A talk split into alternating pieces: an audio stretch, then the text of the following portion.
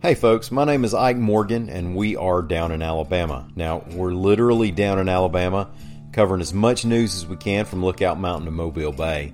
And Down in Alabama is also the name of our show. We spend about three to five minutes daily going over a handful of news and culture stories that are a mix of the top stories and maybe the most overlooked stories and sometimes just the most Alabama stories of the day. Now, there's not a strict definition of what the most Alabama stories of the day are, but you know them when you see them. So, y'all come on by and give us a listen. And bring a sense of humor because we take the news seriously, but not ourselves. The show is called Down in Alabama, and we're available wherever you listen to your podcasts. For AL.com, I'm Ben Flanagan. This is Outbreak Alabama Stories from a Pandemic. As the novel coronavirus wreaks havoc in Alabama and across the world, these are the stories of those seeking to survive the disease and its economic strain. Frankly, I think the, the fear of losing everything for the moment is trumping the fear of what could happen in terms of the pandemic. Now, there are people who are still kind of hanging back to see what happens, but I think the people that you see are opening now either have confidence about it or they feel like they don't have a choice. They've got to open or they run the risk of losing everything. Today we hear from AL.com reporter William Thornton. He covers business in Alabama and had a pretty busy end of his week when Governor Kay Ivey's stay at home order ended at 5 p.m. on Thursday and retail stores across the state were allowed to reopen in hopes of restarting the economy. I talked to Bill about what he saw when he went to a few stores in the Birmingham area once the order lifted how the state's retail industry feels about taking the next step, and the good news and bad news for Alabama's economy as we grind our way through coronavirus. So, Bill, Governor Ivey's stay at home order ended at 5 p.m. on Thursday. And in your story, you said a few retailers were ready to welcome back shoppers and a few customers were anxious to return. You were on the scene. Where were you and what did it look like? Well, I was at the summit in Birmingham, and um, there were two stores in particular that were open. One was the South Boutique, which was a ladies' clothing store, and the other one was Mountain High Outfitters. And um, they're about like you would expect, they're outdoor clothing and uh, equipment. The people who were working seemed very enthusiastic that people were there. You know, you contrast that with the fact that you're at the summit, which is typically a very busy shopping center but there was virtually nobody open except those two stores and the restaurants that were doing carry out. So uh, you had cars, you know, kind of going around to see if anybody was actually open. But at the same time, in other parts of the parking lot, you had uh, parents out with their kids on scooters, joggers, people walking, you know, like the place had been closed for six weeks, which is what it had been. But then you had people who were obviously out, wanted to see what was open, stop, come in, at Mountain High Outfitters, they had a guy out front uh, under a tent with a hand sanitizer and uh, wearing a uh, kind of a like a bandana over his face and to welcome people in and everything. So it was about what you would expect, you know, very kind of put your toe in the water sort of thing for these businesses. But they seemed very enthusiastic about the opportunity to welcome people back, and and the people who were there looked like they were ready. That they had been like the rest of us, uh, inside for six weeks or so, and they were ready to just get out and do something different. Yeah, I want to focus on the customer for just one second. I hear this term retail therapy that people use. Do you get a sense that the people of Alabama are in need of retail therapy right now? Well, yeah. I think that most people have more or less understood that concept of retail therapy as it relates to how much retail therapy do you get or satisfaction do you get shopping online as opposed to walking through a store, seeing things that you might not normally see on a screen, you know, having the opportunity to see something that maybe was a surprise. I think in some respects, when people know exactly what they want, they go online. But I think also that being inside for as long as people have been for the most part, they were ready to just uh, get out and see what was available in uh, places. Now, there are a lot of places that are still not open. A lot of the national chains are still kind of hanging back. Uh, in Birmingham, the Galleria is not open yet. Some of the other merchants at the summit still have to announce things. Brookwood Village is closed. So obviously there's some places that are still open or still left to be open. But uh, I think that the people who are coming out are just kind of ready to, in some ways, unwind, find that new normal that everybody's talking about. I did see a lot of people who had masks on and and uh, covering over their face. And I don't sense that they are very nervous about getting out. If they're getting out, I, I think they've overcome whatever nervousness they have.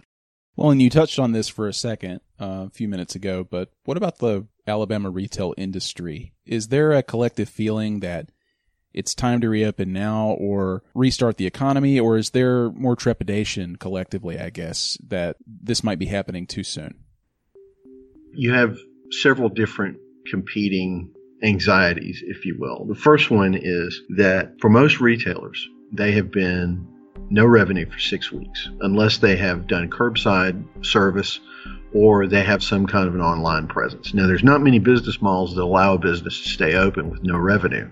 So, obviously, there are a lot of retailers who want the doors to open. At the same time, they don't know exactly how many people they can expect to come back and they're also you know they share the same kind of anxieties that other people have in terms of what am I going to find when I open the doors? How safe is it going to be? How safe will it be for the people coming in? How safe is it going to be for me personally? At the same time, you also have the anxiety of the employees. You have a lot of people who are asking the question of, am I choosing between a paycheck and danger, basically? Then again, I think that the biggest obstacle to finding a new normal is you have to balance the fear that people have of what could happen with the fact that there are a lot of retailers who are, you know, just scared about the fact that this pandemic hit at a time when you have record unemployment and, you know, the economy was humming along really well. It was actually doing better than had been expected. And then this came down with just the force of just an anvil. And now you have 30 million people who've applied for unemployment in the last six weeks, which is you know unprecedented in American history. So there's a lot of things going on here at the same time, and frankly, I think the the fear of losing everything for the moment is trumping the fear of what could happen in terms of the pandemic. Now there are people who are still kind of hanging back to see what happens, but I think the people that you see are opening now either have confidence about it or they feel like they don't have a choice. They've got to open or they run the risk of losing everything.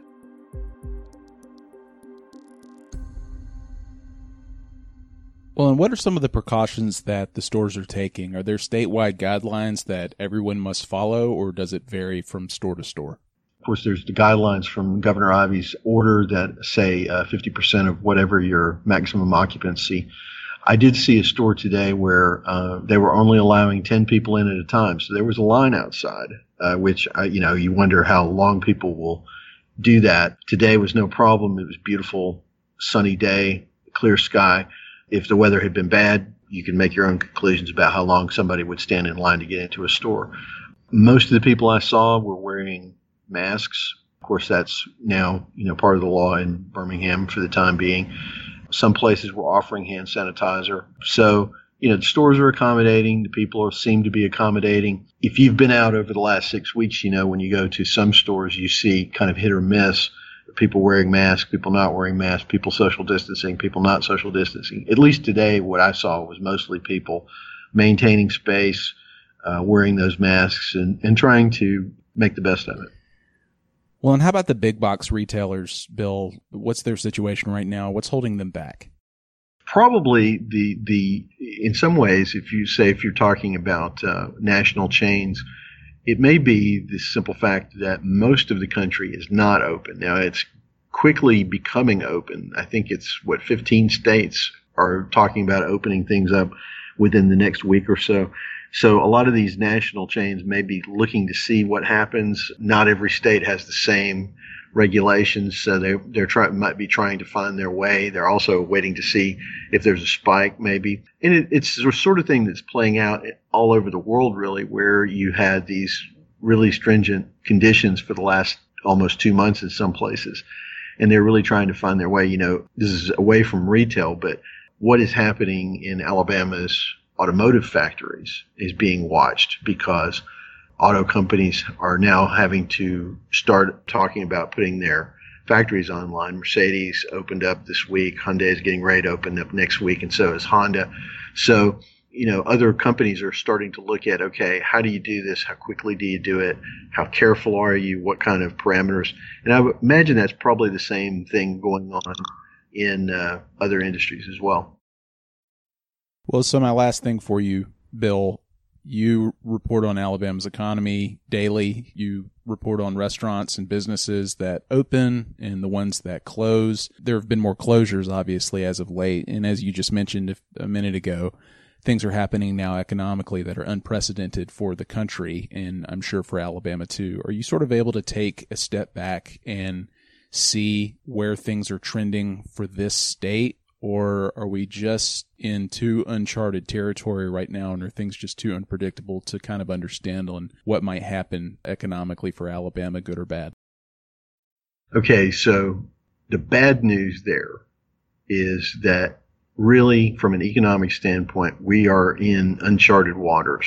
You really have not, in the modern era, had a situation where outdoor activity retail and a large section of the economy just went to sleep for six weeks for the most part. You know, restaurants found a way, businesses that had an online presence found a way. Some of the retailers who were allowed to stay open as essential have had, you know, a fantastic time. But for the most part, you've had a lot of inactivity, unemployment, furloughs, you name it. When you look at that picture, it's easy to look at that and think to yourself that we are in for a very long haul on this. On the other hand, if you talk to economists, economists will tell you that this is different than other recessions, depressions, whatever, simply because the problem is not inherent in the economy. It is external to the economy. The virus is the reason that everything went to sleep. It's not something that happened internally, like, say, in 2008 when you had the loan crisis in housing, which affected banks and then construction, and then there was a chain reaction. People are spending less, more people are out of work, and then pretty soon, you know, the whole thing kind of comes crashing down. In this case, what you have is the virus, because of the measures being so stringent and keeping things under wraps, kept people from out, you know, being out, working, spending money, all the things that you need for a fully functioning economy. So the question is going to be how long does this last? If you have a prolonged slowing down of things, you know, it's going to take a while to build back.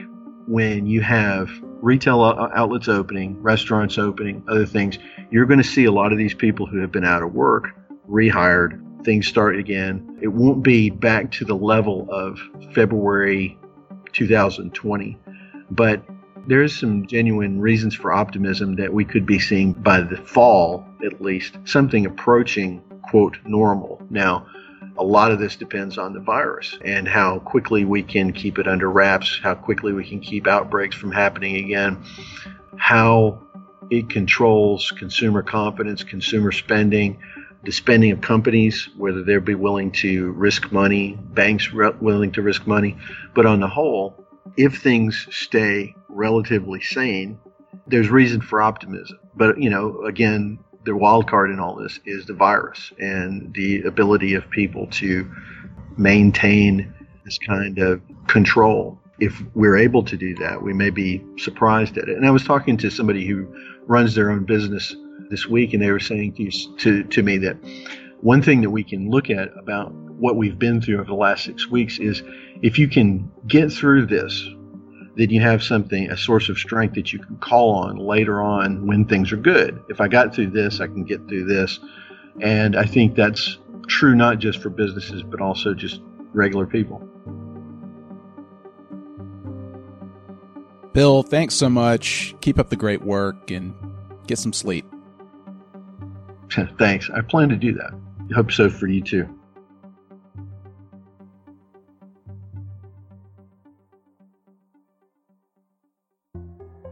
If you or anyone you know is affected by the coronavirus and want to share your story, please email bflanagan at al.com.